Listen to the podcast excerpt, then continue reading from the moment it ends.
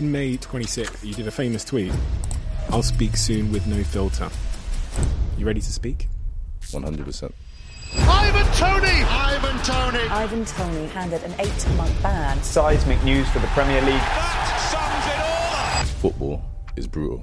Like 15, being rejected at Leicester, 18, I got to Wolves, got a squad number, took the pictures out of nowhere. The club said, We're not looking to sign you no more. You have scoliosis in your back. It hasn't affected your game. Toney! Ivan Toney! I don't feel like it has. Hard work beats talent when talent doesn't work hard. I'm built different. Ivan Toney has won his first England call-up. You missed out on the final World Cup squad. Do you know why? The allegations, somebody's out to get me to stop me from playing for England.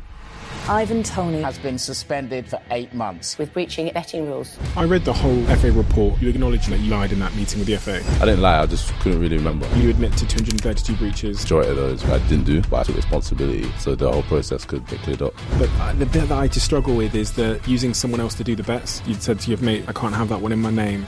Bets for your team to lose. It's a bigger story. What impact was it having on your life? With me, I never show nothing. I never show emotion. There's been times I've just, I'm in a room on my own, just looking to thin air and just, it hurt. When I'm back, I'll do the talk on my feet. You're going to get back to football. Clubs are going to come knocking. The next club I go to, if I was to move, it would be Quick one before this episode starts. About 75% of people that listen to this podcast on audio platforms Spotify and Apple haven't yet hit the follow button. If I could ask a favor from you, if you've ever enjoyed this podcast, please could you just go and hit that follow button on your app? It helps this show more than I could possibly say, and the bigger the show gets, the better the guests get. Thank you and enjoy this conversation.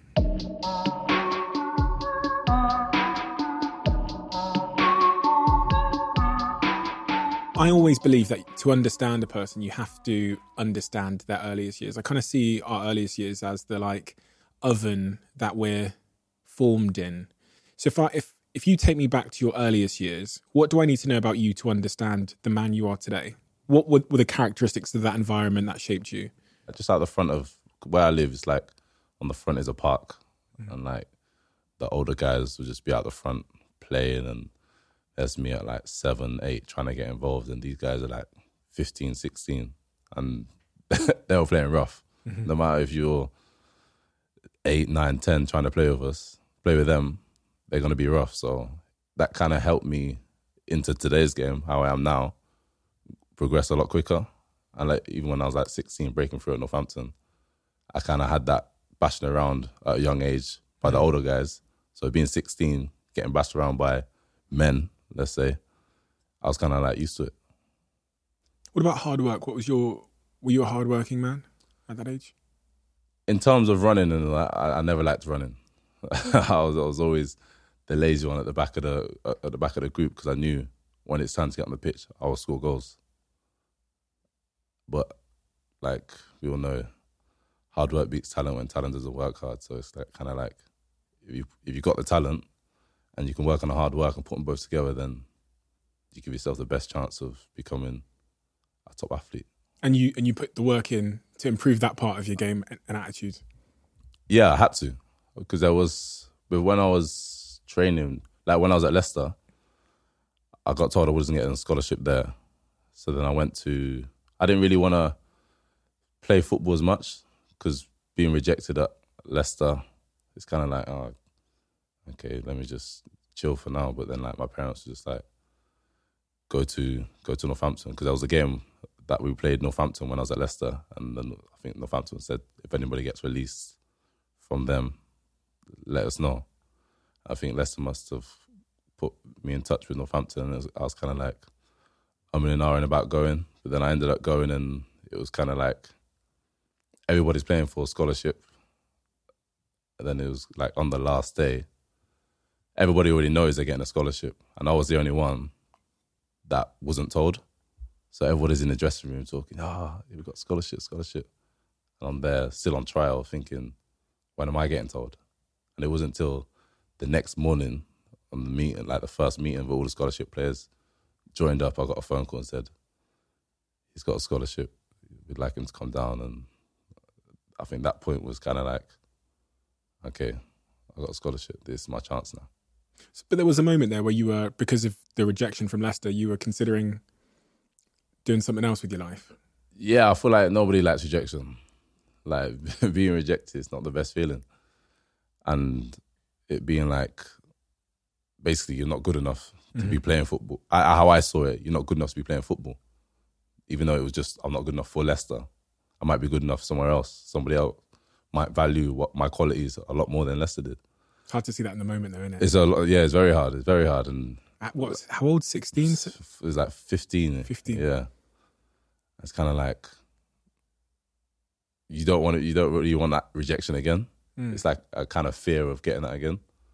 Then when I did, like I said, when I got the scholarship, I just knew it wasn't happening again. Because your journey through football, just generally, has been a real climb. You know, it's been a real, real climb. Like, and also I reflect on the fact that most, so many kids at that age, sixteen years old, they get they get a rejection and they don't bounce back from it. And if they don't make it to the very top, they'll often take that badly and pursue a different career path. But you were rejected at sixteen. You persevered. You got into the team at Northampton. You made a good, um, good impression there. And then eventually you end up at Newcastle at what, 19? 18. 18 years old. How was that experience? It was crazy. First time away from home at such a young age, 18 is like, and as well, you thought you was a man. like from League Two, there was talks of you going to a Premier League team, and like, I, I would never in the Northampton changing feel like I was a man. Like there was talks going on, but nothing's done until it's done. So it's kind of like, actually, before I was going to Newcastle, I was supposed to go to Wolves. Right. But like, I've got there, I got to Wolves. Um, I've met everybody, went in the changing rooms, got my number on, met, uh, took the pictures. Then it come to the the contract side, and then I think there was a bit of talk with my agent and the club on certain things, and then it related back to us. And I was all just confused. Me and my family didn't know what was going on, and then out of nowhere, the club come out and said, um, "We're not looking to sign you no more due to you having scoliosis in your back." So we was just think we was so confused from getting the squad number, meeting all the players, meeting all the staff, and then for them to come out and say, "Your scoliosis in your in your back, we wasn't, we're not looking to sign you." It's kind of like, is that really the reason? Is there more behind it? But then from going having to go back to Northampton. Like I've said my goodbyes at Northampton, and I'm supposed to be going signing the Wolves. Then the next day I'm back in Northampton and training with the boys. Everybody's like, "What's happening?" And the manager sat me down and said, "Listen, don't dwell on that. I'm sure other things will come in come into place." And I think a few weeks later, Newcastle were interested, and I went there. Scoliosis in your back. What is scoliosis and were they aware that you had scoliosis? I feel like they was aware because before we set up to see a specialist because they they they I feel like they wanted to know what was going on, how bad it was because I think certain scoliosis it stops you from walking at a certain age and just gets worse and worse. But I feel like I- we did see a specialist. He said you'd be lucky to be walking at 28 still. Really? Yeah. And then I was just like, it doesn't really register. Like you think at the time at 18, I'm thinking, well, I'm fine now. I'm I'm enjoying football now, so it's it don't really register. But being 27, closer to 28, you kind of think, well, I'm strong, fit, and healthy. Touch wood continuously. So What is scoliosis? where your back's not straight, Um, it's like got a slight bend curve. in your Yeah, back. yeah, bend. It hasn't affected your game. I don't feel like it has. And go, yeah, going back to uh, moving to Newcastle, it's like going from League Two to Premier League. It's it's crazy. Like as soon as I, as I went there at Northampton, you, you get recognised, but it's not crazy. And then going to there, Newcastle, I'm in the hotel. Everybody's recognising me straight away. It's like a crowd outside the hotel waiting to see me, and it's kind of like at 18, this is all happening. It's so fast. And you're away from home as well. Away from home, Damn. A long way as well. What are you What are you feeling when, when Newcastle make that phone call and they, they say they're interested in you and then you move there? What does it feel like as an eighteen year old? Because I can only imagine. I'm, I was I was always playing football when I was younger. I was always hoping a little bit to be a footballer. I knew I wasn't good enough, but you know, I'm going with that whole got injured at 16 yeah, it is crazy. It is crazy. You, this is so excited. Like you want to tell everybody. You want to say, "Oh, I'm going here tomorrow." Yeah, I'm going here. I'm going here. But with me, how I am, nothing's done till it's done. Mm. Especially after the Wolves stuff. yeah. Like that was on the back of my mind. So I'm thinking, right, just wait until it's all sorted. Then you can tell everyone. When I'm so excited, I just want to tell this person, that person, this is happening. So it was, yeah, it was it was crazy. My head was all over the place and thinking, I'm actually going to the Premier League. Like, I've made it. I'm here. But little did I know it was I far from made it. What happened? I feel like when you take that step, you get you get noticed more. You get more money, and you just do silly things like like you get mixed in the wrong crowd, going out here and there, buying things you wouldn't normally buy. Just a bit naive, and as well being away from my family although they kept on telling me, don't do nothing silly, look after your money, this and that, you kind of think, okay, but they're not here to control what I've got hold of right now. I can spend it on this. I can spend it on that. Like, you just do things, like I said, things you never normally do. Like, we're getting personal shoppers to come to the house. And who do I think I am? Go, go to the shop and buy yourself stuff if you want to do that. so it's like these kind of things. But yeah, I think it didn't come at me fast. I wouldn't say that. I'd say just like a surprise kind of thing. Like, like I said, I thought I'd made it. So whatever happens, I'm fine. I'm in the Premier League. What was the advice that you needed at that point that you didn't get? Like, if you could go back now and have a chat with Ivan and say, listen, hmm. bro, you arrive at Newcastle that day and you get a chance just to say a couple of things to him, what do you say? I'll sit down and have a long chat with him. It'll be a long chat. no, I think I'd just say like, this is where the hard work starts. It's not finished. You're not. You can't pull it on cruise control. You got to go that extra gear. Like, yeah, I'm at a Premier League club, but I haven't played yet. I've not got continuous games under my belt to be saying, okay, I'm a Premier League player now. So it's like, I'd say to yeah a younger Ivan or anybody that's in that situation going doing such a big jump to say that's when the hard work starts. Were you in cruise control? Do you think? Yeah, Yeah. if if I, if I even was moving, I'd probably put a handbrake on. Really? yeah, I just thought I'm Premier League now, and as well, you've seen all the big boys like literally training there. It's like, yeah, I'm here now. And you played two games before Yeah. they loaned you out. Yeah, I come off the bench twice against United and Chelsea. And then you went on quite a long loan spell.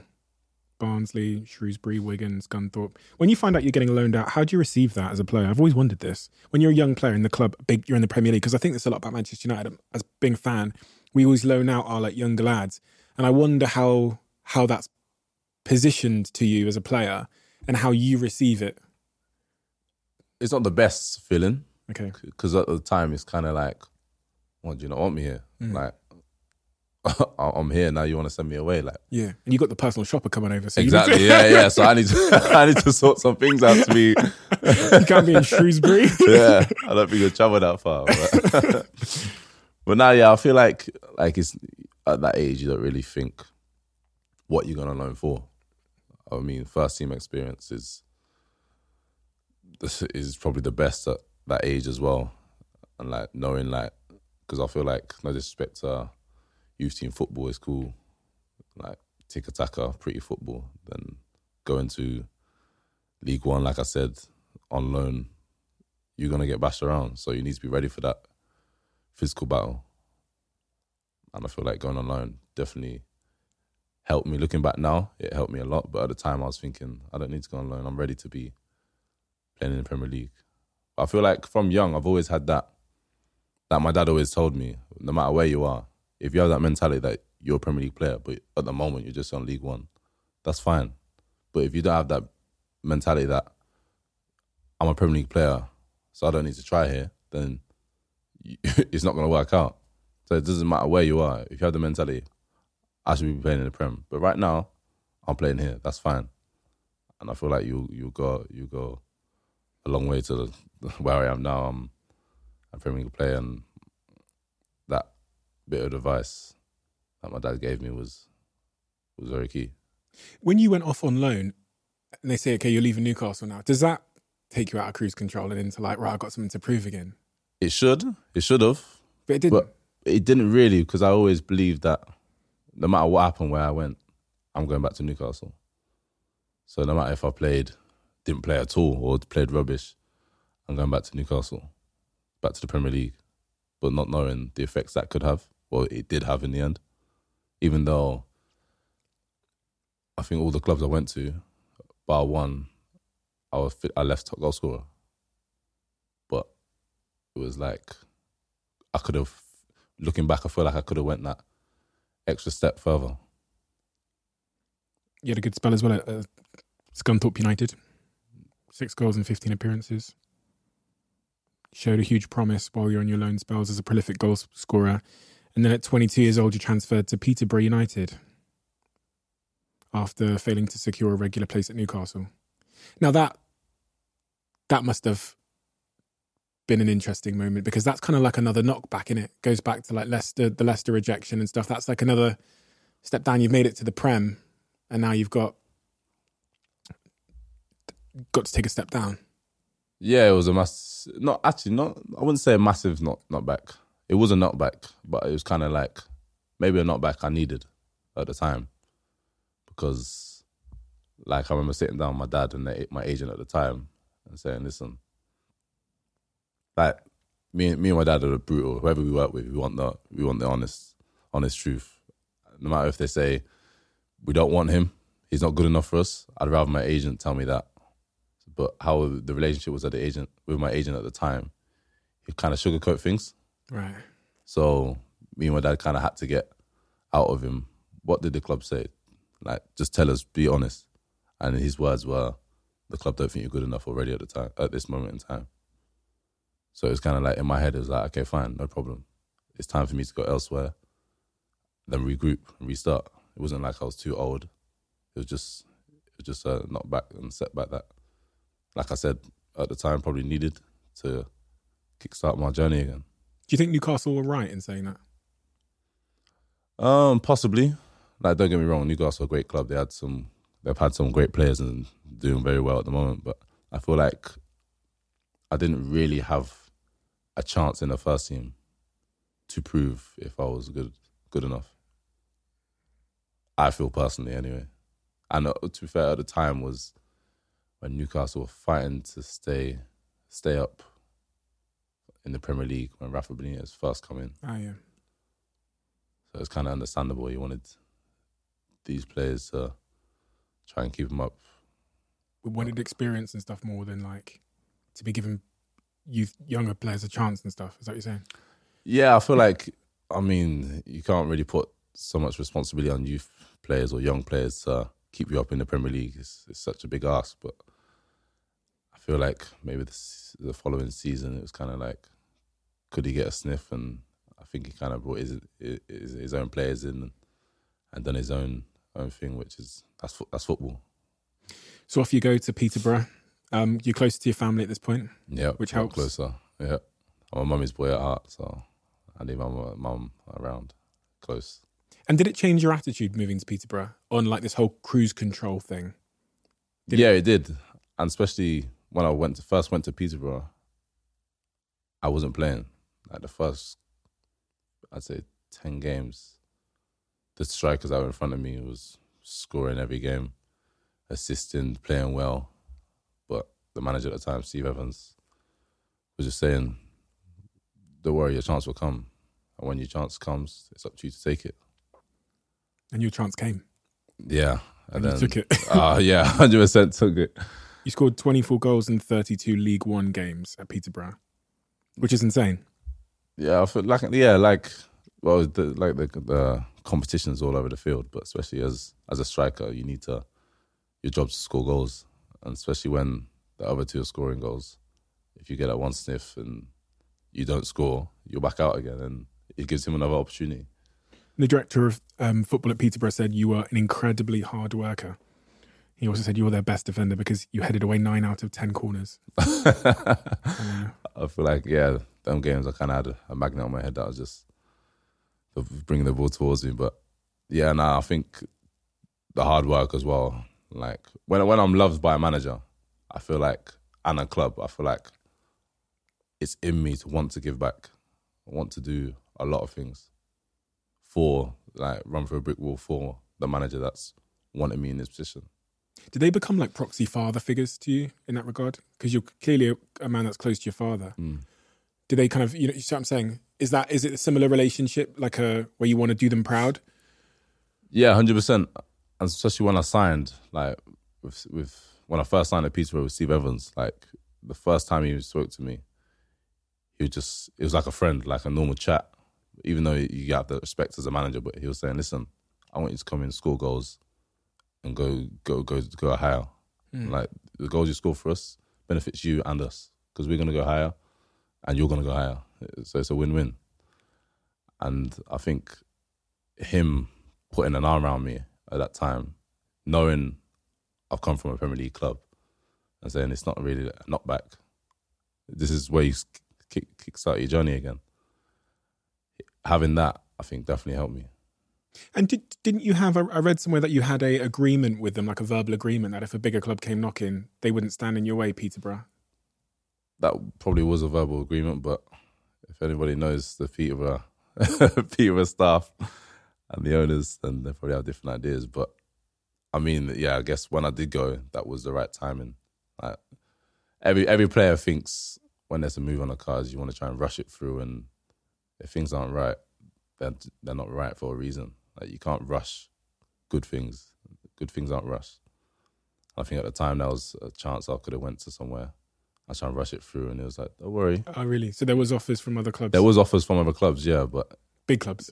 Um, bigish at the time. Okay, like so championship he, clubs. Yeah, championship clubs, and he was saying, "Just, just be patient. You're gonna get a better, better club." And I'm just there, like, not kicking my, not throwing my toys out the pram, just be like, "Wow, it's just a chance to move now." Who's to know what can happen, blah, blah, blah. And then I ended up staying and, and I went to Brentford, which was probably the best choice in the end. And around this time, I mean, just before then, 21 years old, you become a father for the first time. Yeah. I mean, that's that's as well what helped me kickstart my journey as, as well, because I feel like I've got people to provide for. Um, I have expensive taste as well, so it's either choosing my expensive taste or my family. So if I could score goals and help both, then it's perfect. So I think that's what helped me pick things up and had to provide for people. Does that focus you? Because I'm not a dad yet, but I, it's around the corner for me, I'm sure. Um, does that focus you, your priorities in a sense? Like, does it make? Because I speak to my, my mates who have all had kids, and they almost describe that moment when their baby first comes they kind of see the world differently and their like responsibilities differently and stuff. One hundred percent, one hundred percent. Like you can't do the things you normally do. You have to think baby first in all aspects. It's Did it like, make your game better? One hundred, yeah, really, Def- yeah, one hundred percent, definitely. How? It's in like I want to make him proud. So ah. when he's older, that's my dad. He's done this. He's doing this. This is this. So it's kind of like a pride thing as well as wanting to do well for my family and have, have a better better lifestyle for everybody, not just me and my people I provide for. When, when did you find out that Brentford are interested? It was actually training at St George's Park, yeah, uh, with Peterborough, and there was talks of going here, there. And I was kind of like, I'm gonna know. Just like yeah, when it's when it's something concrete, then let me know. Uh, right now, I just want to focus on training hard because it's easy to be led astray when this club's interested in you, this club's interested you. You hear loads of things, but then nothing's concrete. Like it's just all well and good. These are looking at you. These are looking at you. But these time, I'm not a kid no more. When they want me and put a bid in, then we can start talking. Whereas uh, hearing they're interested, what does that mean? that doesn't mean nothing. Like everybody can be interested, but nobody wants you. Yeah, yeah. So when Brentford come along and they was I was interested and actually put a bid in, then it's, like- it's like okay. I spoke to the manager. He kind of was straightforward and said, "You're gonna come in and be the main man. We want you to be starting every game and score goals and do your job. Then either take us up or go to a go to, go to a higher club." So you get that call from Brentford. They put a bid in. You speak to the manager, Thomas Frank, Yes, and Thomas says, "Listen, you're going to be our number one." I think it was a no-brainer. I think I did speak to other clubs. Um, What other clubs? Actually, I went up, actually I went up to Rangers. Oh, nice. Spoke with uh, the manager there, which was Steven Gerrard at the time, and Manchester United. Did you speak to? yeah, they said I wasn't good enough. nah, I'm I was to say, I'm not fucking call him right now. yeah, not playing. nah, yeah, I went to I went to um I went to Rangers. We spoke a bit, but then they said there was like two. I think there was two strikers at the time, and then they was looking to get another one in. So it would have been like four strikers, I think. And I think the formation they play is majority of the time one striker at top. So you would have been like third choice or something. Yeah, something like this. But and then uh, we went to Celtic. We spoke to Celtic, and I think it was like the same there. I'm, I'm one of three strikers or something like this. And I think at the time of when it was I was moving, I wanted to be like the main guy. Mm-hmm. Like I think the crucial thing for me is playing games. Even though I back myself on competing with other strikers, but I want to be know that when I go in, walk first first foot through the door, on the main man up front, and it's up to me to keep my position. And I feel like when I went to well, when I spoke to the manager at Brentford, he pretty much said, "You're the main guy," and I don't see nobody taking your spot. So you make sure you produce produce the goods, and it's yours really. You you've worked at a lot of clubs. Um, you've played at a lot of different clubs. Brentford are special. They're really really special because they are based on their resources. They are objectively overachieving in a really really significant way. Um, what is it about Brentford, from your experience, that is make? What is that magic that they have? hard work, plain and simple. Hard work. Like we're not the best technically gifted team. We have some magicians in the team, but other than that, it's just hard work. I mean, and we fear nobody. We respect them, but we don't fear them. So when we go to the, let's say, Anfield away, or Chelsea away, or these kind of games, we know they're probably on paper better than us, got some big names and this and that, but if the, the, at the end of the day, the main thing that wins games is hard work and a little bit of quality, I guess, putting the ball in the back of the net. And I feel like throughout the throughout the club, everybody knows what the manager wants.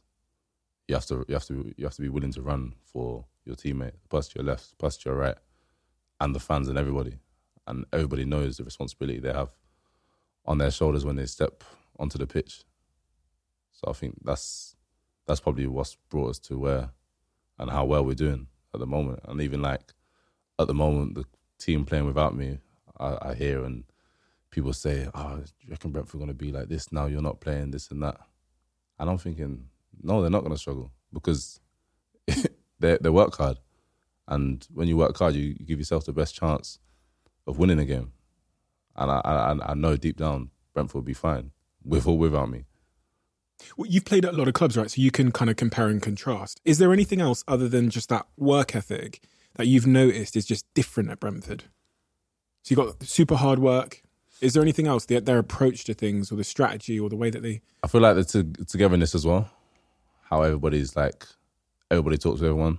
Like, I've been at clubs where it's like a certain group sit there, certain group sit there, like everybody's divided. It's like, but it's not that at Brentford. Everybody mixes with everybody.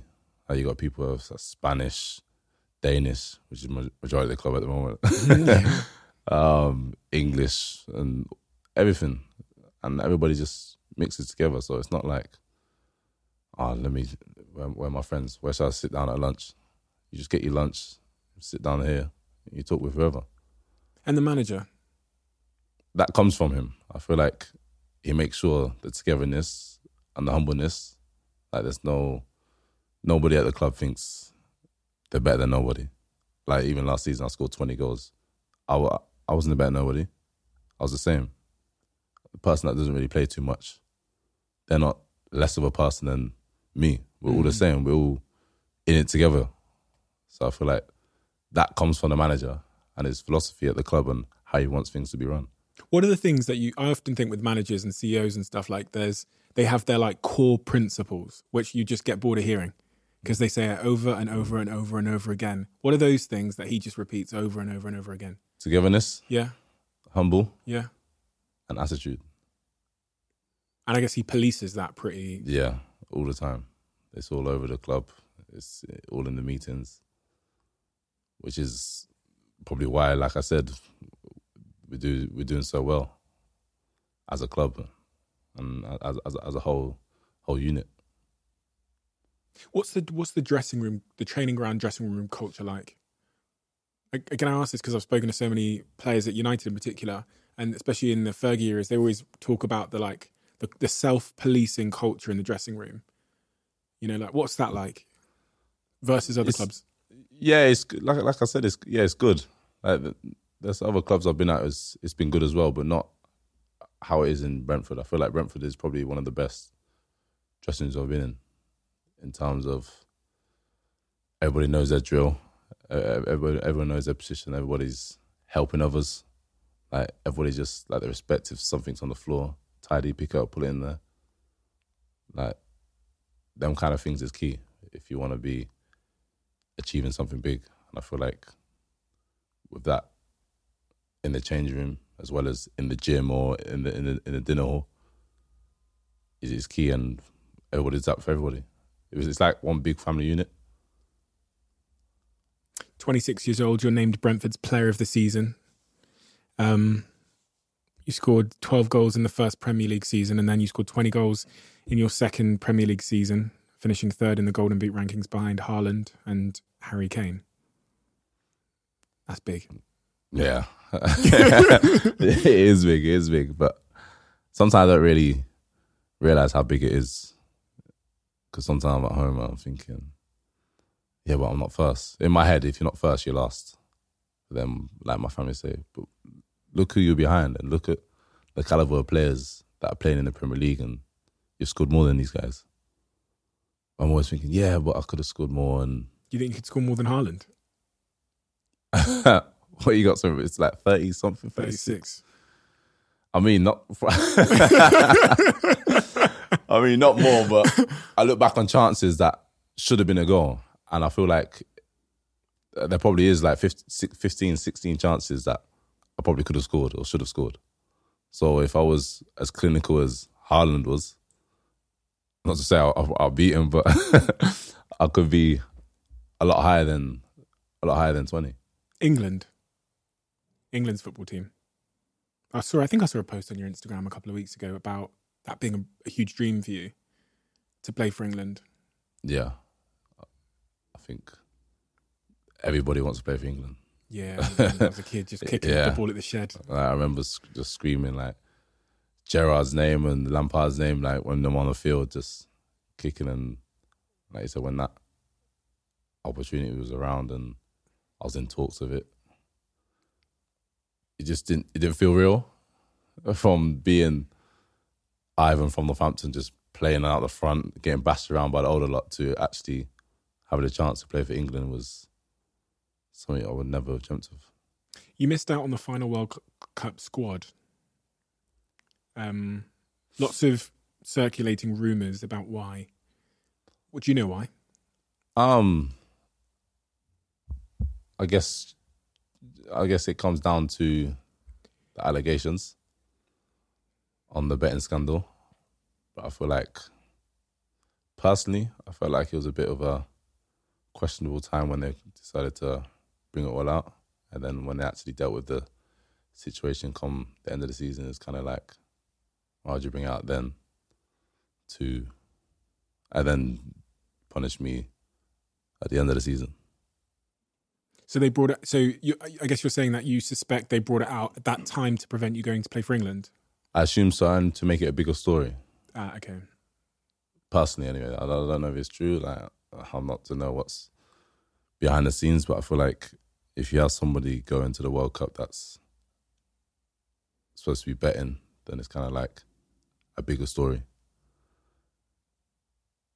What's the? I'm not very clued up on this whole, whole FA thing. So the FA, the England team play under the FA, Yeah, and the FA are also the sort of body that brought the charges against you. yeah. So they, so one might assume that they released the charges at that point because if they didn't, then there might be some ramifications on the England team or the perceptions of the England team or something. Yeah, I assume so. Right. assume- like, like I, I'm not too aware of all this stuff, but I feel like it was a bit of a coincidence when they decided to bring it, it all out, and then having to be dealt with the punishment at the end of the season so far after.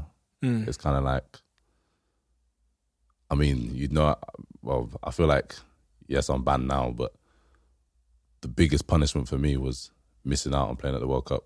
Personally, I felt more hurt and what's the word? Kind of like, yeah, I just, I just felt, I felt down around the time. I felt like somebody's out to get me at that time to stop me from playing for England. In, in my head, like that's just how I see, seen it at the time. It's like they want to punish me for this, missing out on England, the World Cup. Like that's everybody's dream to be playing at the World Cup, and then further down the line, ban me as well. It's kind of like a double hit. I feel, in a sense, whereas, like I said, if he was to do, if he's to stop me from going to World Cup, do it there and then and deal with it, deal with the whole situation, rather than doing that, missing out on the World Cup, and then let me play the rest of the season, and then banning me after the season. It's it doesn't add up in my head. To be fair, anyway. When you say Personally. I felt down about it, what does that mean in, in real terms? If I was a fly on the wall in your life when when that information came in, That was probably my excuse me. That was probably the the lowest point. I was like, with me, I never show nothing. I don't show emotion too tough. But I think that was probably the lowest point I felt. Like you'd ask me about, it, I was like, ah, yeah, is what it is. But that it was, is what it is. It's kind of like, I don't want to talk about it. yeah, damn. It hurt. It did hurt. Do you, uh, do you cry? No, I don't feel like crying solves anything. Personally, that's my personal views. Everybody says to me, you need to show emotion. You can cry, it's, it's, it's okay. But like, I feel like I've only cried once when I see my nan cry from losing my pap and seeing her hurt as much as she was killed me inside. And then it was kind of like, I didn't cry, cry, but it was like tears in my eyes coming down, and it was kind of like it was painful. Do you express your uh, how you're feeling to anyone in your life at that point? To your partner, to your family, your mum, your dad? When you when you find out that you're not going to play for England and they've sort you know the rumors are out about this gambling situation, do you tell anyone how you're actually feeling? Um, no, but people that know me know my actions and how that leads to how I'm feeling. Like I'd be a lot more like snappy about things, or I'd just be like, like I can just be like there and someone be talking to me, and, it's not like really registering, but my my head's not really in the room, kind of thing. And that people that know me know, like something's up, something's wrong. What was the reality of the situation? What was going on inside your head? And how was it when you say down and you say that was the lowest point? How what, what does that mean in real terms? Um, I wouldn't say depressed as such, but it was kind of like not far off that. If anything, towards that direction, but not completely. Because like, like still how I stay in my head, it's like next opportunity, next next day, another day is another day to put things right and try and be as positive as I can. Have you ever had anxiety? Probably, but how I am, I don't let it get to me as much. Mm-hmm. Like I'd say, the loan spells when when I'm on loan, I'm in a room on my own. There's been times I've just literally sat there the, without the TV on, just just sat there and just like chilling and just looking to thin air and just thinking about things. But I'd never, like I said, I'd never like let nobody know how I'm feeling because how I am as a person. I feel like it, it it eats away at me, but I'm just always a smiley one. Always like like you ask people at Brentford now, I'm the joker one, making sure everyone's fine. These kind of things. I think that's my kind of way of beating my emotions. Um, if I see this person happy from me doing that, then it kind of brings me up to make me happy, kind of thing. Did you did you not speak to anyone like a professional about about this stuff? Because I always think when we bottle up our emotions, it's not like they go away. It's like almost like they they eat us up from inside, and they they come out in other ways, like you were saying, snappiness or whatever, or you know. Surely there's someone around you that said you need to see someone. Yeah, that's yeah, there was, but as well, me being stubborn, it's kind of like, nah, I'm fine. It's fine. Like I'll be right next tomorrow. I'll be right later. I'll be right next week. I feel like I can speak to anyone in my family, but like my stubbornness just don't allow me to. I think a lot of men can relate to that. You know, Yeah, hundred percent. I, I feel like I do need to get better at that. Personally, in May 20, 26th, uh, you did a famous tweet. Do you know the tweet I'm talking about? yeah. I'll speak soon with no filter. You ready to speak? um, And what, what Oh. did that tweet mean? that was just speak on everything really. But obviously, when I done that, it went crazy, and then I think my family just said, "Listen, you don't need to talk. Just when you get on a pitch, let your feet do the talking. Like once the damage is done, you can't talk, and it's not going to help no situation. If anything, could not damage my reputation or my career, but just make people think. Not that I care what people think. It's just could put in the works that who do you think he is, hmm. that kind of thing. But it, it doesn't benefit no parties. What headspace were you in when you tweeted that? Probably a reckless one. Really? Yeah. How are you feeling? Thinking, I don't care attitude. I'd say Kind of a defense mechanism against. pretty much yeah against everybody. Like even like little things like for the whole situation. Not not like my friends. My friends, my friends. The one I stick with, they're the people I, I chill with all the time. But it's even like when I go. I don't know if it's just me thinking certain things, but it's like when I go certain places, like maybe some people don't want to be associated with me in certain way of, obviously because of media kind of thing, and it's kind of like not killing their image, but it's kind of like you're with this guy. He's a match fixer. He's he's match fixing football. The, the and like even like I remember at the time when there was allegations, I wanted to go to a restaurant, and they was like, "No, you can't. Uh, we're not, we're we're not taking you The restaurant. a restaurant." And I was like, "What do you mean?" I was like, "Ah, because the allegations, we're not allowing you in or something like this." I was actually so confused. I was thinking, for starters, it's allegations. And second of all, you're a restaurant. How can you not let someone in due to bad press? That's what they called it, bad press. I was just baffled, and even to like my my car insurance, they wouldn't insure me due to the, the whole scandal.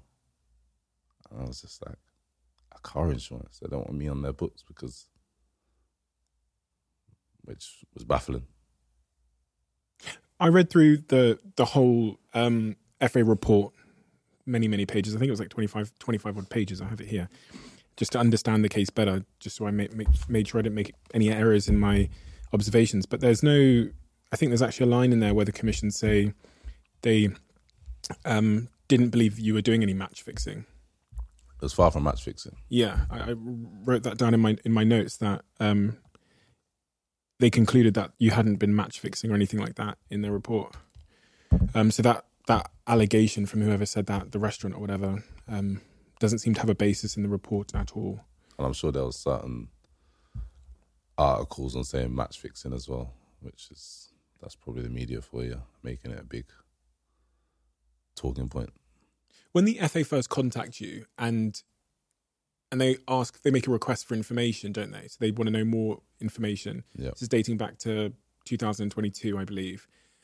When you get that first contact, how does that feel? Like your dad or your agent must have told you that the FA have been in touch. Well, they wanted information from as far back as 2015. So it's kind of like, well, I haven't got that. uh, For starters, I haven't got that phone that I had back then to give you information. But I'm willing to cooperate how I can to let you investigate what you want to investigate. And when I was when I the club actually pulled me into a room and they spoke to me and said the FA been in touch with you, match fixing this and that. They want to speak to you, and I said okay, no This is. Brentford. This is Brentford, yeah. I said, okay, no problem. Like, then he, he was like, have you done any bets whilst whilst you've been at Brentford, and have you been betting on football? And I was like, no, I haven't, I haven't, I haven't done no bets that are fixing, fixing foot, match fixing football. Like, he like, okay, well, the, the FA want to speak to you.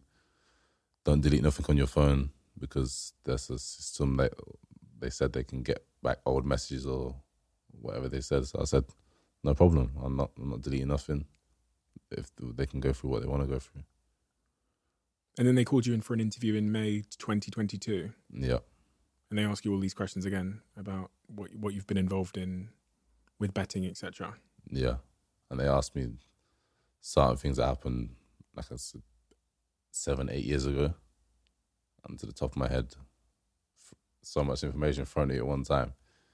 It's kind of like I actually can't remember. I can't remember, and it was, I think I was in there for like what, f- five hours. Five hours. Yeah, But at that time, you you maintained to them that you, you're not betting on football. Yeah, and I was I wasn't aware what what that was what that was trying to get at. You acknowledged later on that you you you basically lied in that meeting with the FA. I didn't lie. I just couldn't really remember what they, what they was asking for at the time. I couldn't remember until they brought some things in front of me, and it was kind of like, okay, it's jogging back my memory, and we, like I said, I cooperated with everything they wanted to do, and we kind of spoke on it, and then I told them the truth about everything.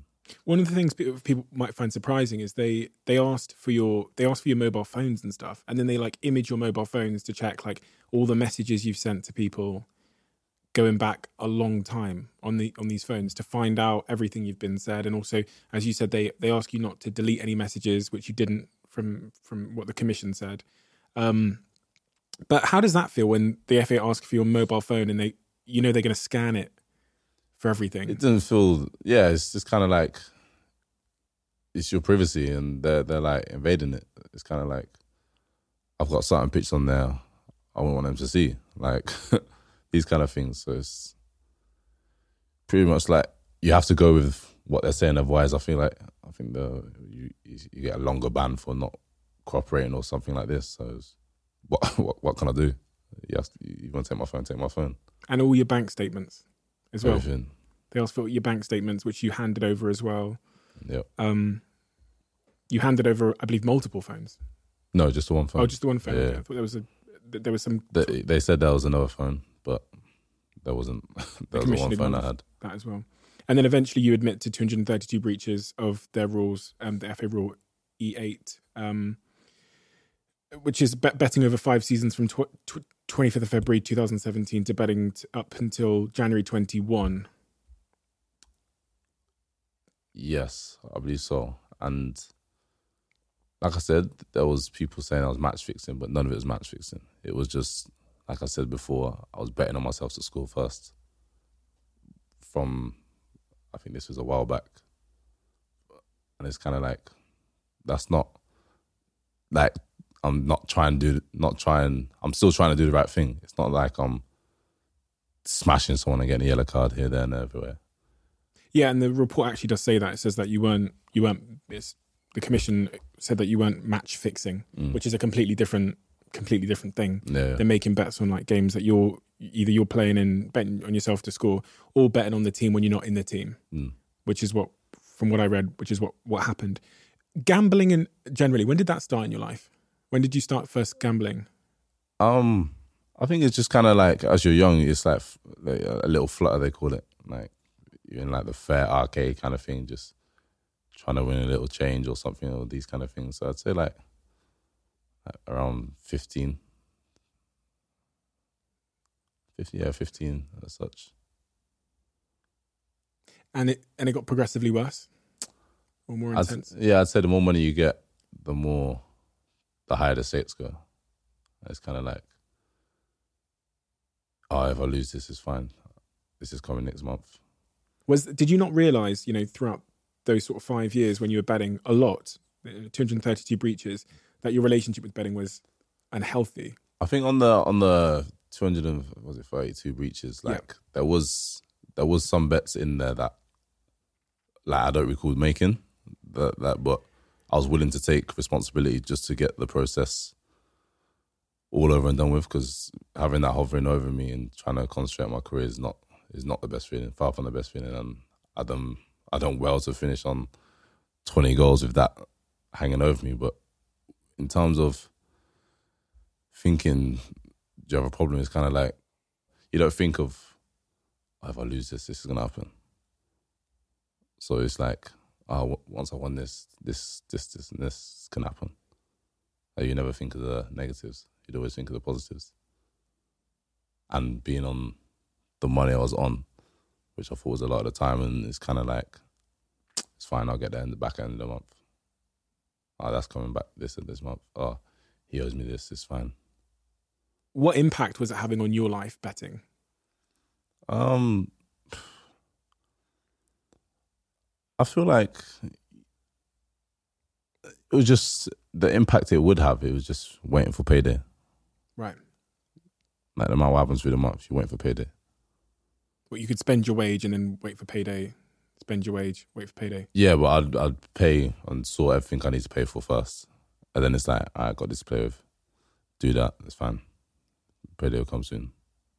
So it wasn't a, it wasn't like spend this money I should be giving here or paying on this. You took care of your I took care of what needed to be care of, and in my head, it's kind of like my money is my money, but I couldn't spend it how I wanna, and yeah, pretty much, pretty much like that. I've made my own money. It's up to me how I want to spend it. one of the one of the things that was quite surprising is bets against bets for your team to lose when you weren't playing in the team. The you you you must you knew betting was wrong, right? Like you knew that as a footballer you weren't allowed to bet. My knowledge of not my, my knowledge of betting on football. That I don't think I recall once somebody coming and just giving a talk on their experience betting. Not you can't bet on football. So it wasn't like I shouldn't be betting on this, shouldn't be betting on that. And I feel like I think the bets that were on my team to lose when I'm not playing, I think a few of the majority of those were within the bets that I know. But personally, I think I didn't didn't do, but I still took responsibility of them, for them, so the whole process could get cleared up. And you um you don't know about some of these bets you're saying because you did them through somebody else. Yeah, Because and you did them through somebody else because you you knew you weren't allowed to, right? it wasn't through that I knew I wasn't allowed to. It was that I didn't see what I didn't want my parents seeing what I'm doing with my money. this was a point of contention in the in the documents. The, the FA said, you know, he's betting through somebody because he didn't want he didn't want the FA to find out. You're saying you you bet through somebody else because your parents were, the mail was going to their house and you didn't want them opening up the post and seeing it. Yeah, that's right. Essentially, that was a point. In the, I mean, the commission go go their own way on that. Um, and then okay, so moving on from that, there's there's all these aggravating factors in the in the document. Um, was he aware of the rules? I think you eventually admitted that you were aware, aware of the rules in terms of not being able to bet on football. Um, going back to the, the days, I think at Northampton, I think was it Northampton? Um, one of your previous, cha- cha- I think your previous chairman at the, the football club was thrown out because of a betting scandal, and then you have a, a relative in your life that was also issued with a, a breach of uh, the FA rules for betting in 2007 as well. So the con- commission concluded that you were aware of the rules and that you couldn't bet, but you sort of counteract that by saying you didn't have I think it was it was kind of a grey area. right. Like I think there was a time where, like I said, the the, the clubs I've been at, they would at like beginning of every season. Though I feel like they'd they'd have somebody come in, but not actually tell you what you can and what you can't bet on. What would that person say? Just like broad. Just his ex- experiences on betting. Like he'd come in and say, "This is me betting this," is and then I've lost this much. I've come through this, so when if you think about betting, don't do it. So it wasn't like you can't be betting on football, or you can't be betting on yeah, you can't be betting on football. It was just his experiences of going through a gambling stage. Cause, uh, so so you didn't know you could you couldn't bet as a player. No, I think I think it was a grey area. Some like you, you'd hear you can, you hear it, you can't, and then there's certain things you say you can't bet on. Like with, with me personally, I feel like it was a grey area. And you admitted in the the second aggravating factor was about knowing knowing whether you basically admitting to whether you were betting or not. And in the interview with the, commission during the process, you said that you had lied earlier on by saying I don't bet on football in an earlier interview.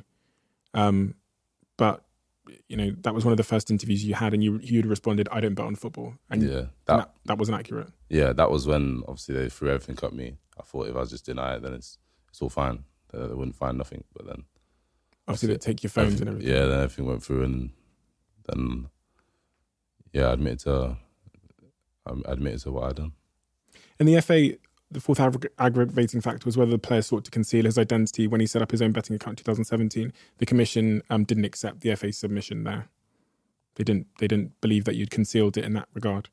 Um, whether the player deleted messages, issue number five, commission concluded that there wasn't evidence that you'd deleted any messages.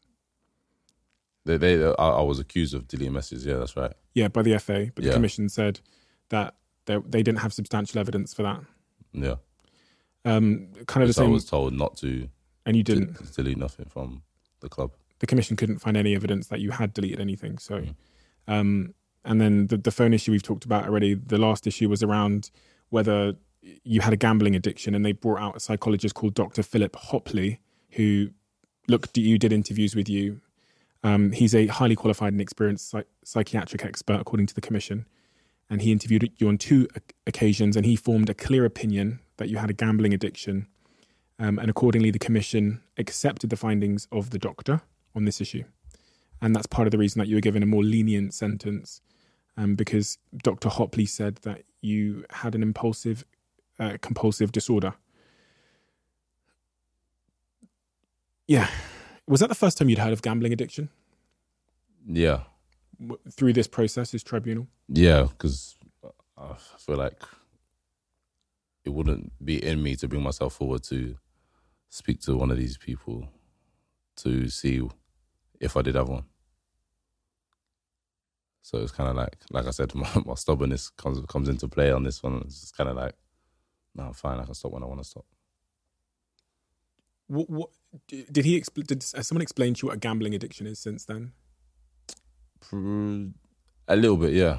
We did speak with Dr. Hopley on on on the round, around what addiction is, but it's kind of like you don't allow yourself to believe it. Like, I feel like if you wanna stop doing something, I feel like people think in their head, I can stop if I want to, but not, not knowing deep down you probably can't. Could you have stopped? Probably. I've- Yeah, it's it's. I feel like it's 50-50. You, you could, could have stopped, but I feel like the thrill on it is kind of like what keeps you going. because the FA their sort of counterpoint to that was that there was periods where you you didn't you didn't gamble, so they were they were saying that to the commission that you know it's not gambling addiction because there's parts of his journey where he's not gambling or he's betting on other things, for example. Um, Do you still gamble now? No, Anything? no, Any betting at all across any? no. Has that required therapy or any sort of professional support? I think it's kind of being in the public eye. If I was to be like going into these places and these kind of things, I think it's more the embarrassment that is I still continuing like this kind of thing. So I, I, I wouldn't allow myself and the, the, like you look back, you I think like you sit, take a back seat and look at all the money you've lost and what you could have went on, and what, and especially now having people to provide for, it's kind of like you can't be spending that money on this. It can go to to here or like just manage your money better. How I look at things and how I look at me, I see that as being naive. We don't really get much information, do we, uh, growing up about uh, gambling, or really how to like how to spend our money or tax. Especially, I think about you guys as like young, you know, twenty year olds that are just you know playing football, and then you become millionaires mm. because you're good at it. It's kind of different for like my pursuit because I'm building a business. You have CFOs, you have finance people around you, you have controls, budgets, forecasts, P and Ls, all this stuff. So you know you're surrounded by like money minds and brains around you when you're building a business, but being a young 20 year old millionaire who I'm presuming nobody gave you financial education. No, it's kind of like like you said, yeah, being having that much money at a tender age, it's kind of like, what do I do with it? And I'm not a family that comes from money, so it's not like my parents could help me a lot with that. But they, they they would have their say on certain things. But it's like you kind of have to try and just manage it yourself, Mhm. and just assume doing this is the right thing. You don't know what you don't know. Pretty much.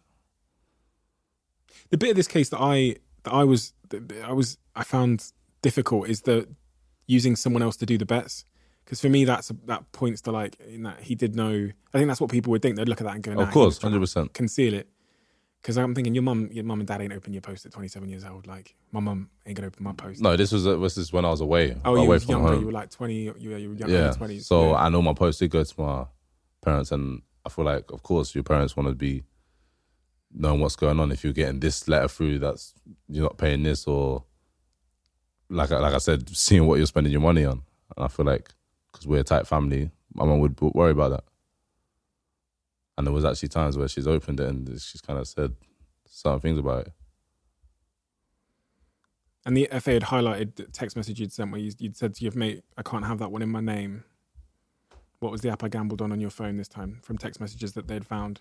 That's the bit that I struggled with was I was like, I wasn't sure there. But this chapter of your life has clearly been a big learning moment. Hundred percent. I feel like looking back on what I've done, would I change some bits probably, but it is what it is, and the man I am now, continuing forward, is kind of it is different to what I was before. Do you take re- like when when we th- think about responsibility for our actions? Hmm. What's what kind, what responsibility do you take for all of this? Where you say, listen, this is this is what I take responsibility for here, um, and this is also like going back to a question I asked earlier about like what do you wish someone had had said to you when you first did that? I don't know those those bets five five six seven years ago. Um, what's the responsibility you take, and what's the what's the lesson you've taken from this process? I think the responsibility I'd take was, yeah, I was betting on myself to uh, score first, which now you, I know you, you shouldn't be doing, which I take responsibility and I'll take full responsibility for the punishment I'm getting now. So uh, it, was, it would be kind of a like, and, and what I tell my younger self at around them kind of times, it's like, manage your money better. Don't get mixed in the wrong crowd, let's say, and just just don't follow fashion. Have your own have your own mindset uh, mind frame on what you should and shouldn't be doing. Or if you don't know look more into it and if that's what you really want to do look more into it and what you can and, can and can't do. It's interesting because when they were deliberating your your punishment, one of the things that came to mind is perception and what it would what it, the perception it would send to the rest of the the game. Um, do you think they they made an example of you? I feel so. Yeah. Do you think that's right? I can't. I don't think it's right. No, but Because you're a high profile Premier League player. Obviously, if if you get away with doing something like this, this could other players at low lower levels could also emulate it. So they've got an opportunity here to send a message. One hundred percent, one hundred percent, and I feel like a lot of people think that in terms of if I no disrespect to lower leagues, but if I was, well, actually, we actually did look at some cases that was some were similar, some were worse, and their punishment wasn't like how mine is. I think the fact they see opportunity, the fact that I'm playing in the Premier League, doing well, sniff around England, it's kind of like right, this is our chance to punish him. Then people know this is kind of the punishment you're looking at if you want to do what I done. It's funny because I, I was actually surprised to read that in the the the, um, the analysis section of this document where it says the perception of the impact of football betting on the integrity of the game is key a key consideration when deciding on your sanction, which does kind of suggest that they're quite intentional in making sure that they make an example of you. Um, there or thereabouts in their words, um, and obviously you have a huge position of influence, so that's that's key. Um, and then they submit their the FA suggested that, that you get 12 months ban as a suspension, I believe, and that was their final sanction. The commission didn't accept that. Um, ordinarily, the, the commission would have imposed 50, 15 months suspension had you not pled guilty to the charges, which lowered your sanction, and, and then also you got another um, reduction in the sanction because of the findings from the doctor who found that you had a gambling addiction, which brought your sentence down to eight months, um, and you were fined fifty thousand pounds. It's interesting because you know I, I'm a football, huge football fan, so I want to see you play, and I, you're you're on such a roll. Brentford are on such a roll, so like as a football fan, although you smashed United last year, like it's so it's so good to see like a young black English striker tearing up the game at its peak. It's gutting to see you out of the game. It is. And I feel like like how I am and how people know how I stay.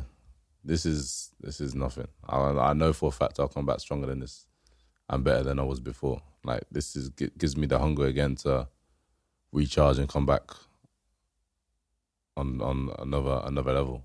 Like like I said before earlier, no time to dwell on things. No time to dwell on things. And it's like just when that first game comes and I can play, then it's not a ball game. It's it's on. When you found out you you you were suspended for eight eight months, how did that feel? What's that like? Um, Because you know you're in the peak of your powers right now, right? yeah, I know it's it's painful, but I feel like the hard part is kind of now because right now I'll be playing football matches, and I can't even be around the players and at the football ground and things like this, and it's kind of like, okay, that's what you want to do, punish me from there, but I feel like keep me away from the ground. If I wasn't as strong as I was in my head, that would break some people. And I'd be talk about mental health and all these kind of things. And what's that kind of doing to a player that's not allowed in the environment, even though you can't play games, but keeping away from the training ground, knowing football's their life and that's all they've done from such a young age. How is that going to help them at all? Yeah, this this is I completely agree with you. I think I think the sanction itself is important because it does send a message, and I agree with that. But uh, the bit that I just struggle with is the can't train at the club, and we know as you you point out there, like mental health, keeping active is such an important thing, especially if you've been playing football since you were a kid, and it's your purpose, it's what you know. Um, so psychologically and physically, there's a a real strong case to keep you keep you active. And I've seen a lot of people have their say on this. A lot of people think, you know, you could have trained at the ground and then used that time to educate young players on on gambling. That would have been useful. But to keep you out of the club, not allow you to train, and to kind of push you out on your own, it seems, doesn't feel like it's smart. It, it doesn't it doesn't add up with what like the things they push forward. Like like we say, the whole football community is on big on mental health. Then the FA go and do this and like push me away from like my the, the whole football environment. Like by all means, it's not a, a place where I want people to feel sorry for me. Like that's the last thing. That's the last thing I want. And me as a person, people that know me would know that's not what one thing I'm trying to achieve. But fact that what if somebody that's not as strong as me in the head happens to be going through this kind of situation and their punishment is they're not allowed at the training ground. Like that would break them. Like right now, being not being around the train, uh, training ground, it does hurt me. But I just know when I'm at the training ground, train harder, be ready for the, the game when I can play. But it's yeah, it's, like I said, it's not nice feeling, and the whole purpose of not being allowed at the training ground is it's baffling to me. But Do you have hard days still? yeah, yeah, yeah. I feel like everybody has hard days. I mean, like with the, through this process, has there been days where you, uh, like your ups and your downs, and difficult days where you start, you have low moments because you are away from football, the press is on top of you. Yeah, I feel like I've had hard hours, hard two hours kind of things. Like in the mornings, I'd wake up and be like, oh, can't be us today. But get in the shower, get active. When you're there working, it's kind of like out your head. As much as you don't want to do it, you'll see in the long run that that time I didn't want to get up, didn't want to, didn't want to put the work in. It's paying off now. Whereas if I'm saying, "Oh, tomorrow," and then tomorrow comes, I'll do it next day. So you're still training, Yeah, I'm just, yeah, still keeping fit, still, still doing my own thing. working with a personal trainer. Yeah, personal trainer, which is which is good, and it's not like a lenient one. It's one one that pushes me. So I feel like I- I've not got it good, but I've got the best people around me to keep me fit and keep me going. And like I said, my family is key. My family is the one that's well, they're they're the people that's helping me going as well, and especially my children. You're you're a mummy's boy. Yeah. Sometimes in these moments, it's it's difficult for us, but it's harder to watch the impact it has on our family, right? Yeah, hundred percent. I feel like, like even when the whole thing was, it was like those allegations and the people like going into my mum's work and just saying certain things, and I'd be at the petrol station, they scream certain things, and I'd be with my family and my children, and people just be like shouting dumb things out, Like Oh. what? just like, oh, you put it like shouting things like, oh, you putting a tenner on today's game or these kind of things or just silly immature things and how I am. I'm kind of hot headed, but especially when family are involved and my children are around, it's kind of like it's, it's hard for me not to want to say something or do something or these kind of things. And it's like going through that period like, it- it's hard. And people that you wouldn't normally speak to, or my parents or family wouldn't normally speak to, they'd pop up and just be like, ah, what's happening with Ivan? So it's when the bad things come along, now you want to talk and, and find out what's going on. Whereas when I'm scoring goals or getting picked for England, you don't really want to say too much. But that's life and that's how people are. And we don't, we don't miss them.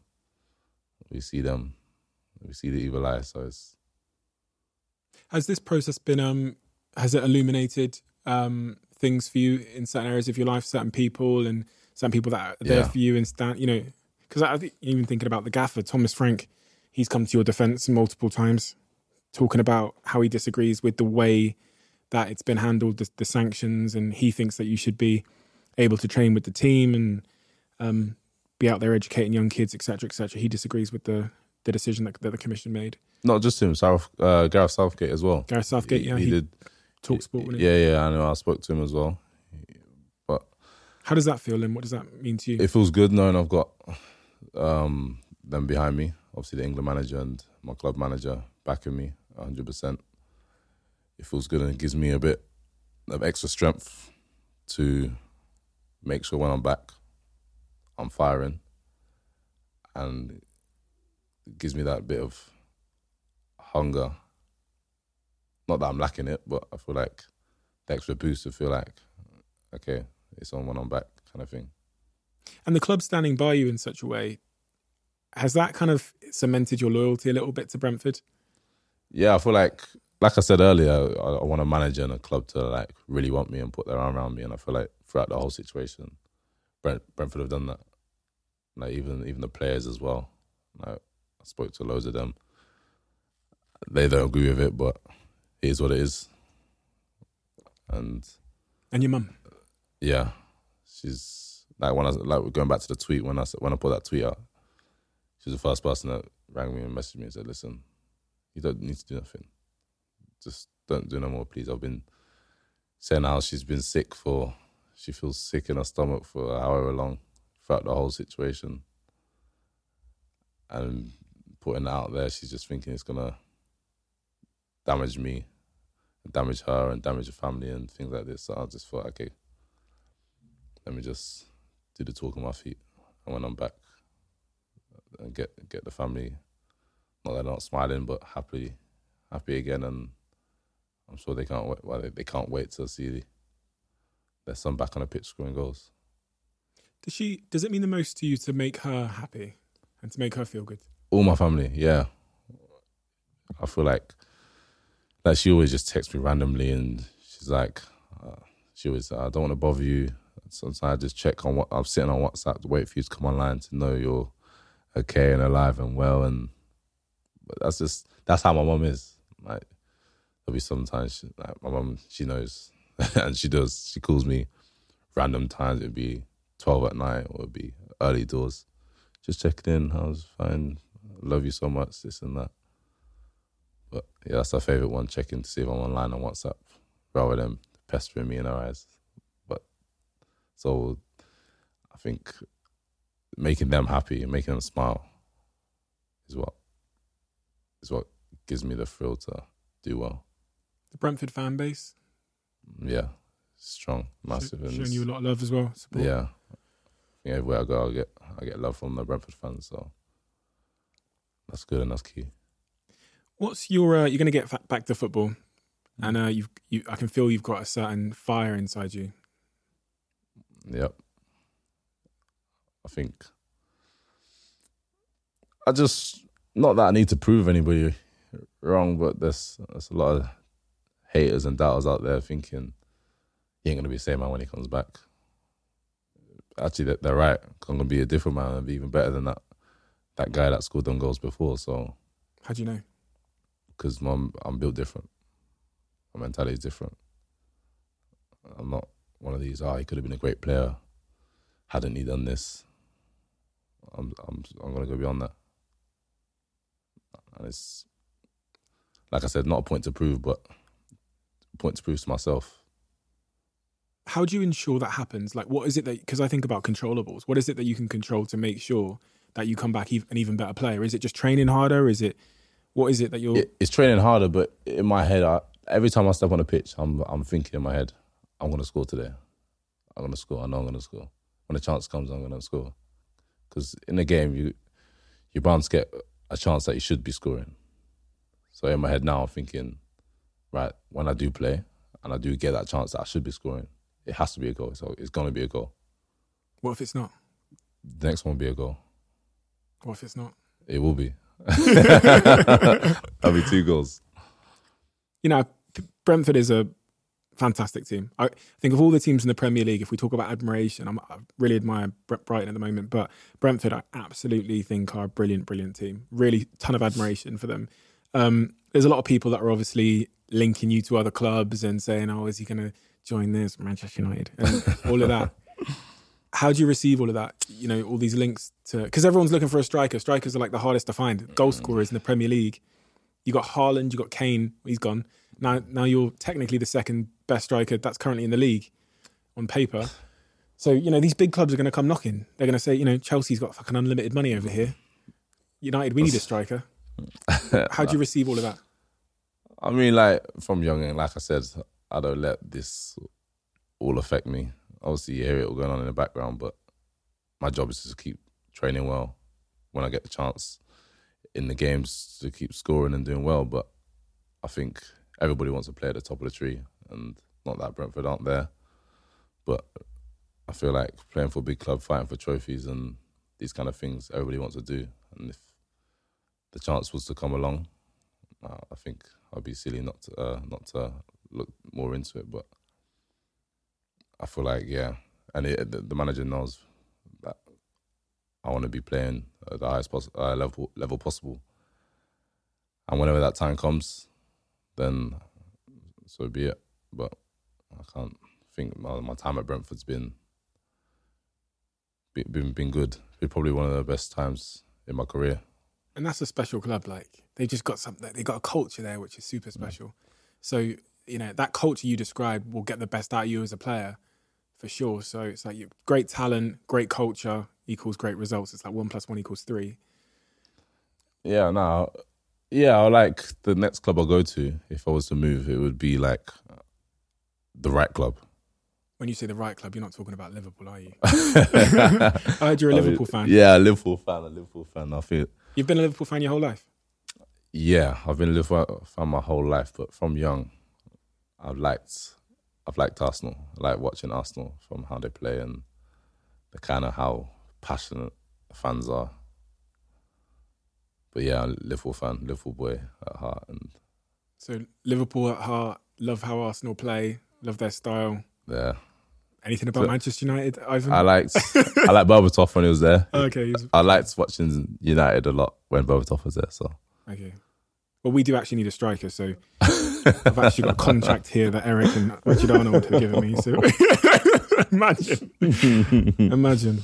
No, well, I- listen. I hope you. Um, I, I just want to see you back playing again because I think uh, I think it's a it's a gift to the Premier League, your talent, and also when I look at your story, you didn't have a straight line that a lot of people have in football. You went up, down, up, down, up, down, up, down, and you persevered because the talent is.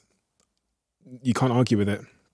You can't argue with the talent, and so this whole gambling section of your life, um, it's a bit of a blip in the. You know, it's a hurdle you've overcome, and you've taken taken your your, your punishment. Um, you move on from that. You admit responsibility. yeah, Yeah. Um, and so now it becomes the back about, again about the football. yeah. Like you said, the journey's been it's been wild. It's been crazy. And if if I was to read a book on myself, I'd say this guy's done a lot and been through a lot, and he's still fighting and he's still climbing to the top of the tree. Like, how's he manage all that with everything that's gone on? What's the goal? You know, if I if we if we have this conversation again at the end of your career, mm. And we sit down here and we go, man, and you go, damn, that was a successful career, Steve. What happened? I want to be playing for England and scoring goals. I don't want to just be, oh, he played for England a couple of times. I want to be the main man wherever I go. And and for England, I know you got Harry Kane there. He's probably one of the best strikers in the world, if not the best. So, and that's what I'm up against. So I, I need to get to that level. So it just takes working hard and keep keep, keep fighting. You got the Euros around the corner as well. yeah, and that's another that's another place I want to get to, which I do believe that in my head I'm re- I'm, re- I'm ready to get to. So, And at club level, what are your ambitions there in football?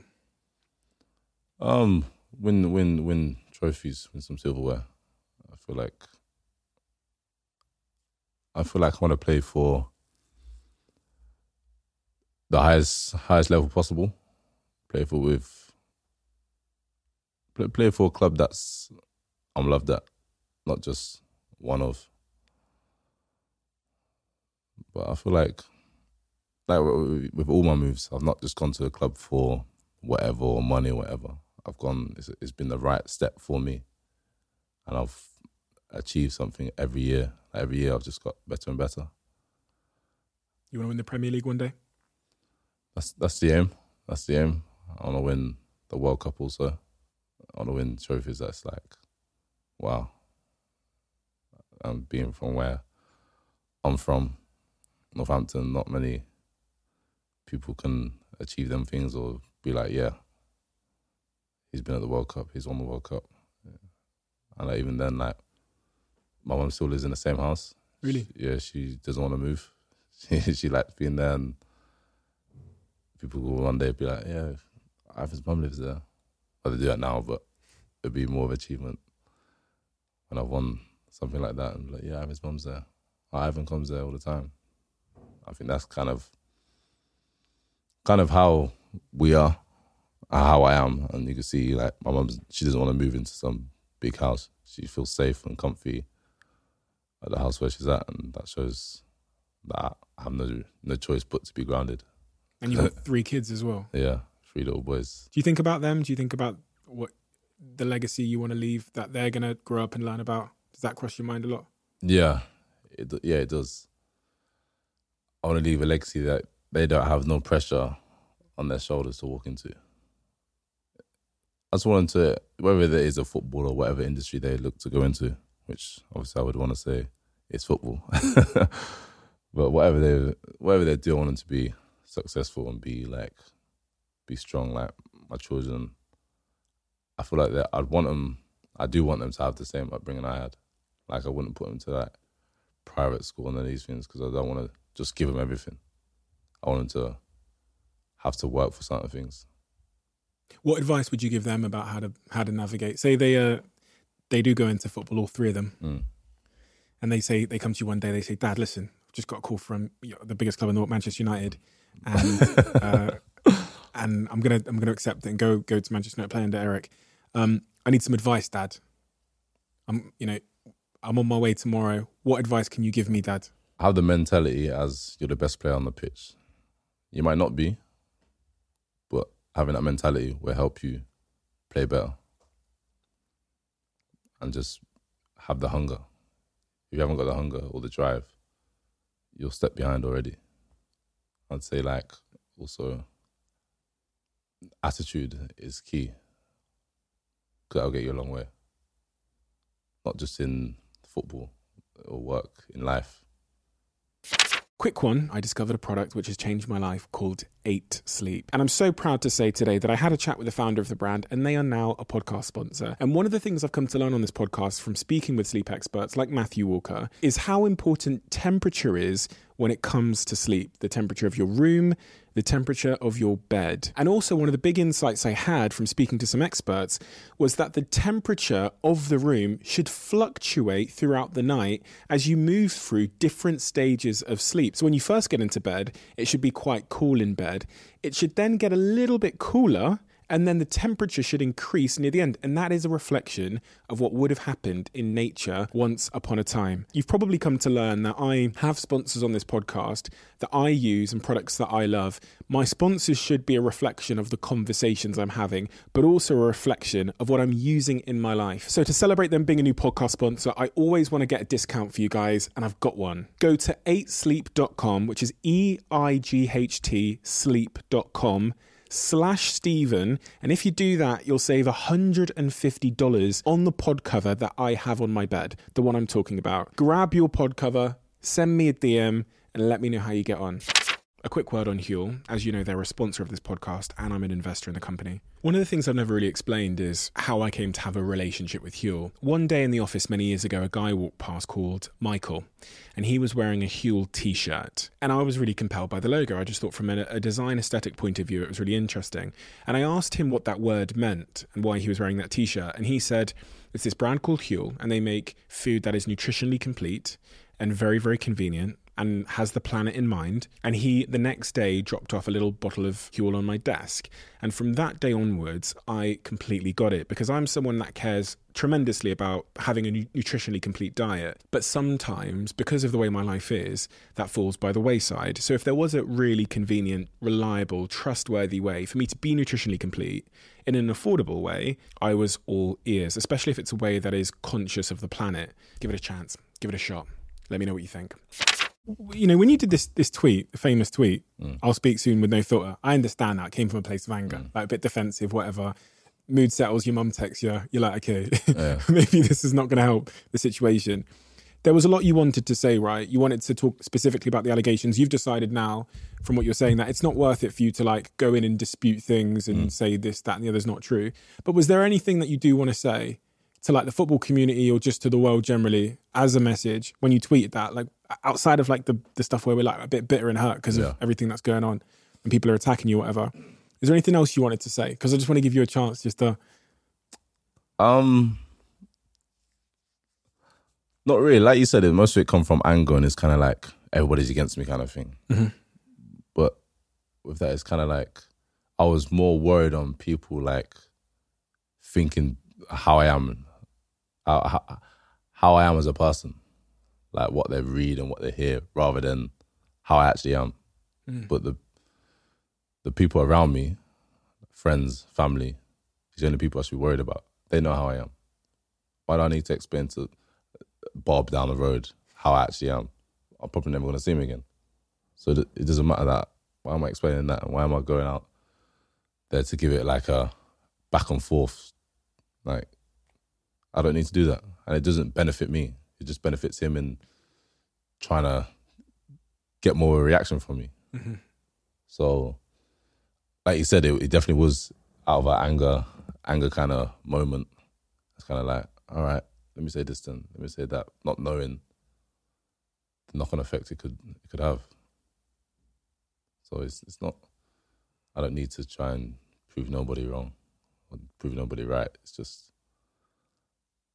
focus on myself, family, and do what I do best, which is playing well and scoring goals. Speaking with your feet. Correct. I did want to talk to you about one last thing. You did a tweet as well about a DM someone sent you. Yeah. Um, someone had DM'd you calling you a black C word, um, and you posted the tweet. Um, you- subsequently, you stopped taking the knee during at the start of Premier League games and such. Racism in football. Do you do you still receive racial abuse um, still today? Yeah. You do. If I was to post everything I've re- received that's been racist, I'd have easily around 100 messages. Easily just reel off there, there, there. Has that increased since the sanctions were made against you from the commission? No, because I feel like most of it's just betting rubbish that I get, that people are saying. But I feel like most of it's from playing a game and someone's bet on you or you haven't scored, and then they come on, come for you for like these kind of things or the fantasy league, Football, yeah, yeah, yeah, football league. Like you don't get enough points, and now come at you like this, or you score to lose that, but also just things like this. Why Most- did you stop taking the knee? because I feel like it's it's a token gesture. It's not really. It's lost its purpose. And I it, like you can see like before games, certain people like run off, but then oh, forgot the knee, forgot about that. Like the purpose isn't there no more. And I don't think that's doing nothing in the game to help stop these kind of things from happening. More needs to be done for sure, for sure. One hundred percent. all over the world, not just in the UK, but we obviously saw what happened to Vinicius Junior as well in the in the La Liga, um, and it does does feel like if there was harsher action taken, then a lot of this stuff wouldn't be happening, even from the platforms and and also from the police. Um, you know, I someone, think yeah, the most most well, some of them are from abroad, and it's kind of like if it's not in the UK, they can't do nothing about it. Mm. And I'm like, okay, so what? You just keep sending from wherever. Mm. But yeah, it's, we can't really do nothing. It's not. It's not. As, okay, so it's fine then. Basically, you're saying it's it's fine. yeah, it's like, what what do you do? But yeah, I feel like it's it's lost its purpose personally, anyway. And I feel like it's kind of like puppets. The people at the top are kind of like, let's try this. Let, well, let's do this. Keep people quiet for a bit. Just do that, and we're trying. Look, Mm. it's not trying. you're counting down the days now. Yeah, I literally am. It's like Really, kid at Christmas. Yeah, I count the day, counting down the days or two I can train and be around the boys because like being in football prison at the moment. when I'm around the boys, I think it won't get easier. Well, it'll get a little bit easier, but not the same as like you train a whole week hard. At the end of the week, it's no like end goal or reward. You're not playing a match.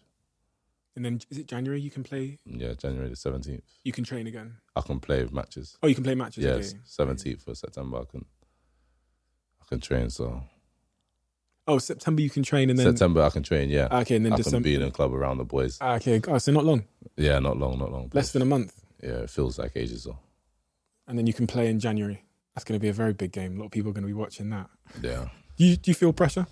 No, I don't feel. I I, I thrive off pressure when it's like, surely he can't do that. He's not gonna be able to do it. And that's what like the the pressure was. Like we spoke about after the playoff final, and we got the penalty. Mhm. After the game, everyone's like, "You- "You must have been scared. Like if you missed, you probably could have like, you could probably could have lost. It would massive." I was thinking, no, I, I couldn't wait.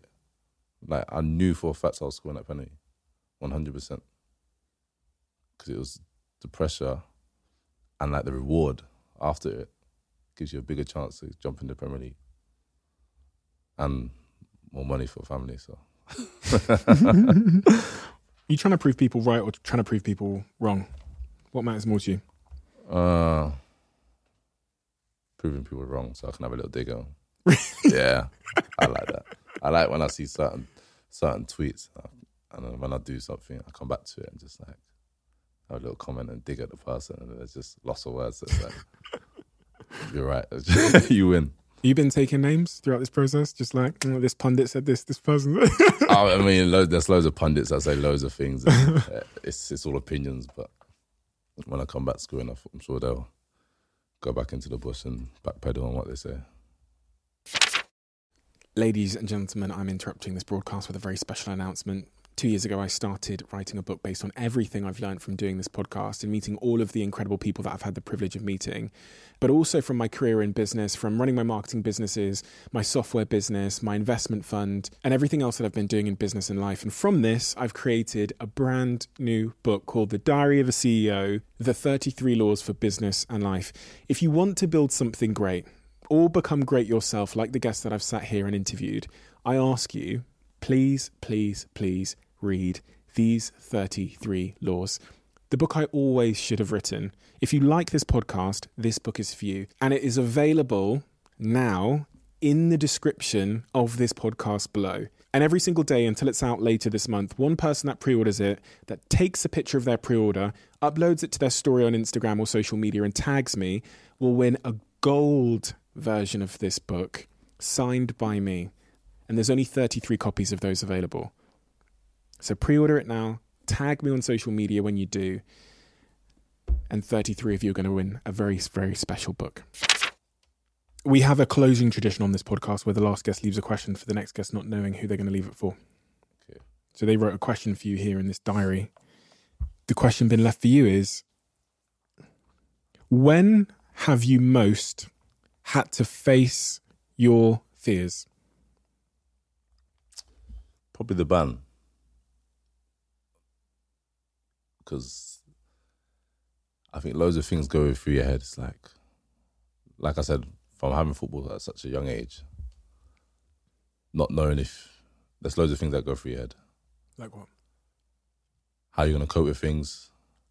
Like at the time, I was kind of like, not wary. I feel like I'm a confident person, but going out in certain places, the topic is gonna be about the whole scandal that's going on.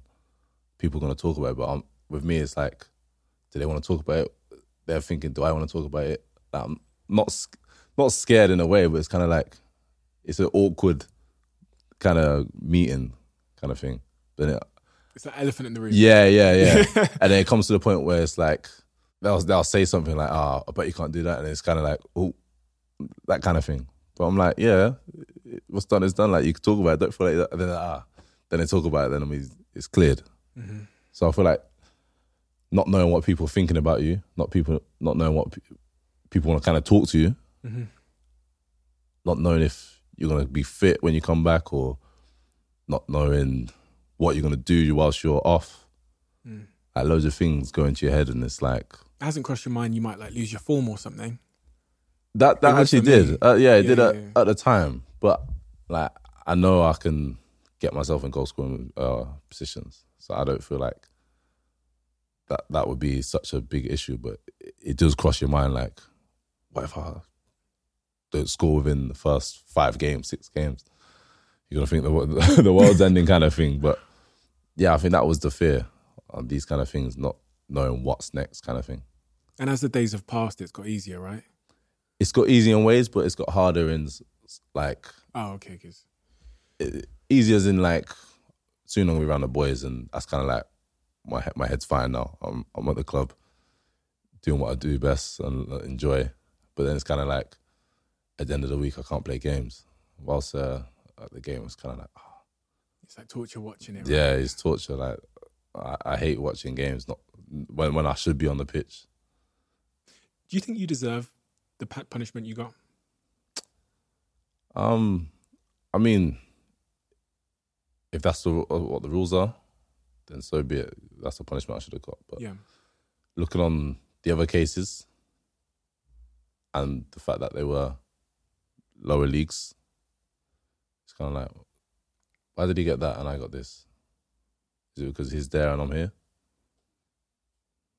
But now I feel like if this is the punishment for doing what I done, then make that make sure the next person gets that.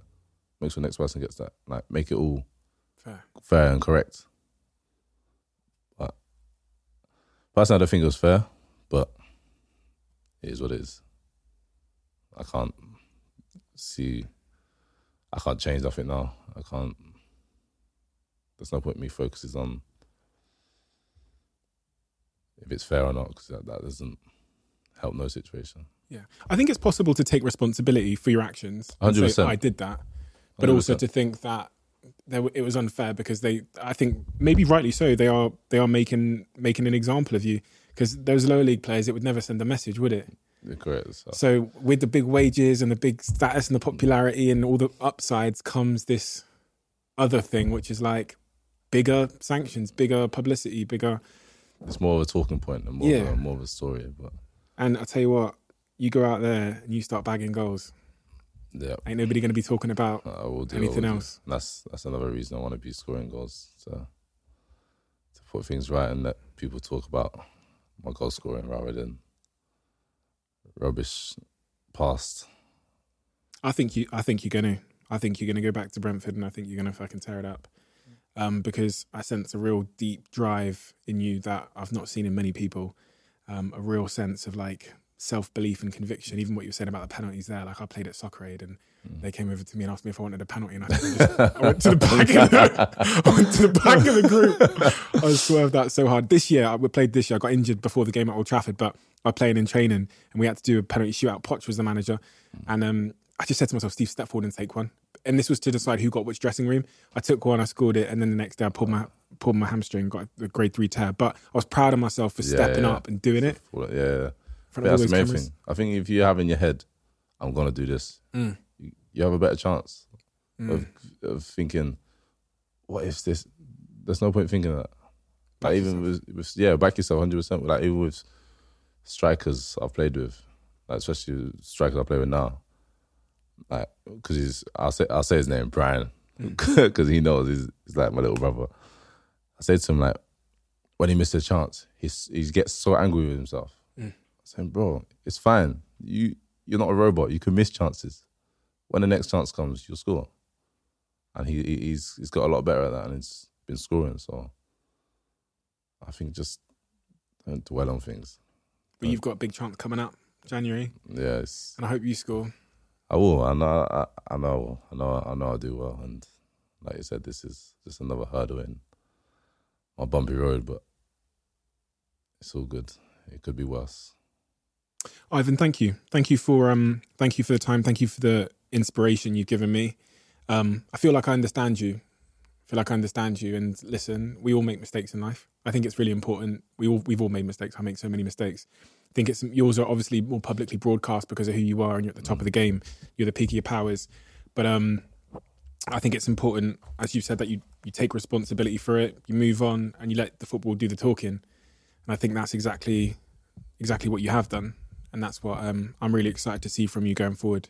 As I said, because you're special, you've got a very special talent, you've got a very special mentality and a very special talent to match it, and uh, we can't let that go to waste. So we need to. it won't go to waste for sure. Some of the people around me, they won't allow it to go to waste. So Good. Thank you so much for your time, bro. It means a lot to me that you um, came here and spoke to me, and uh, I'm a I'm a big fan, and I really do hope you end up at Manchester United one day. now. thanks for having me. Thanks, thanks. It's been good. It's been good to talk through things, and maybe this can help the next person if they was to think twice on doing certain things, or maybe to open up about certain things. So yeah, it's probably it's probably it is it's good. Thanks for having me. Like I said. Quick one. You guys know that for years now, my office has quite literally been everywhere on a plane, in the back of my car, in a terminal in an airport, or on a train. You name it, I've probably worked there. Ever since I started my first business at 19 years old, I've been working on the move. All I need is Wi Fi, a desk, and my headphones, and I'm set. And one of the places that has always had my back when I'm struggling to find an office is WeWork. I've been using WeWork for years now, whether it's in Manchester, London, Manhattan, or LA, WeWork is easy. It literally requires no thinking. There's no stress of finding the perfect working location. WeWork does it for you. Plenty of desk space, meeting rooms, collaboration spaces, drinks, snacks, it's all there. So, for your next remote working trip away from the office, or if you want a new fresh space to work in, then don't just work anywhere. WeWork might just be your answer. And you can get 25% off your first six months of WeWork All Access by using code CEO Works. That's one word, CEO Works. And to redeem this offer, visit we.co slash CEO.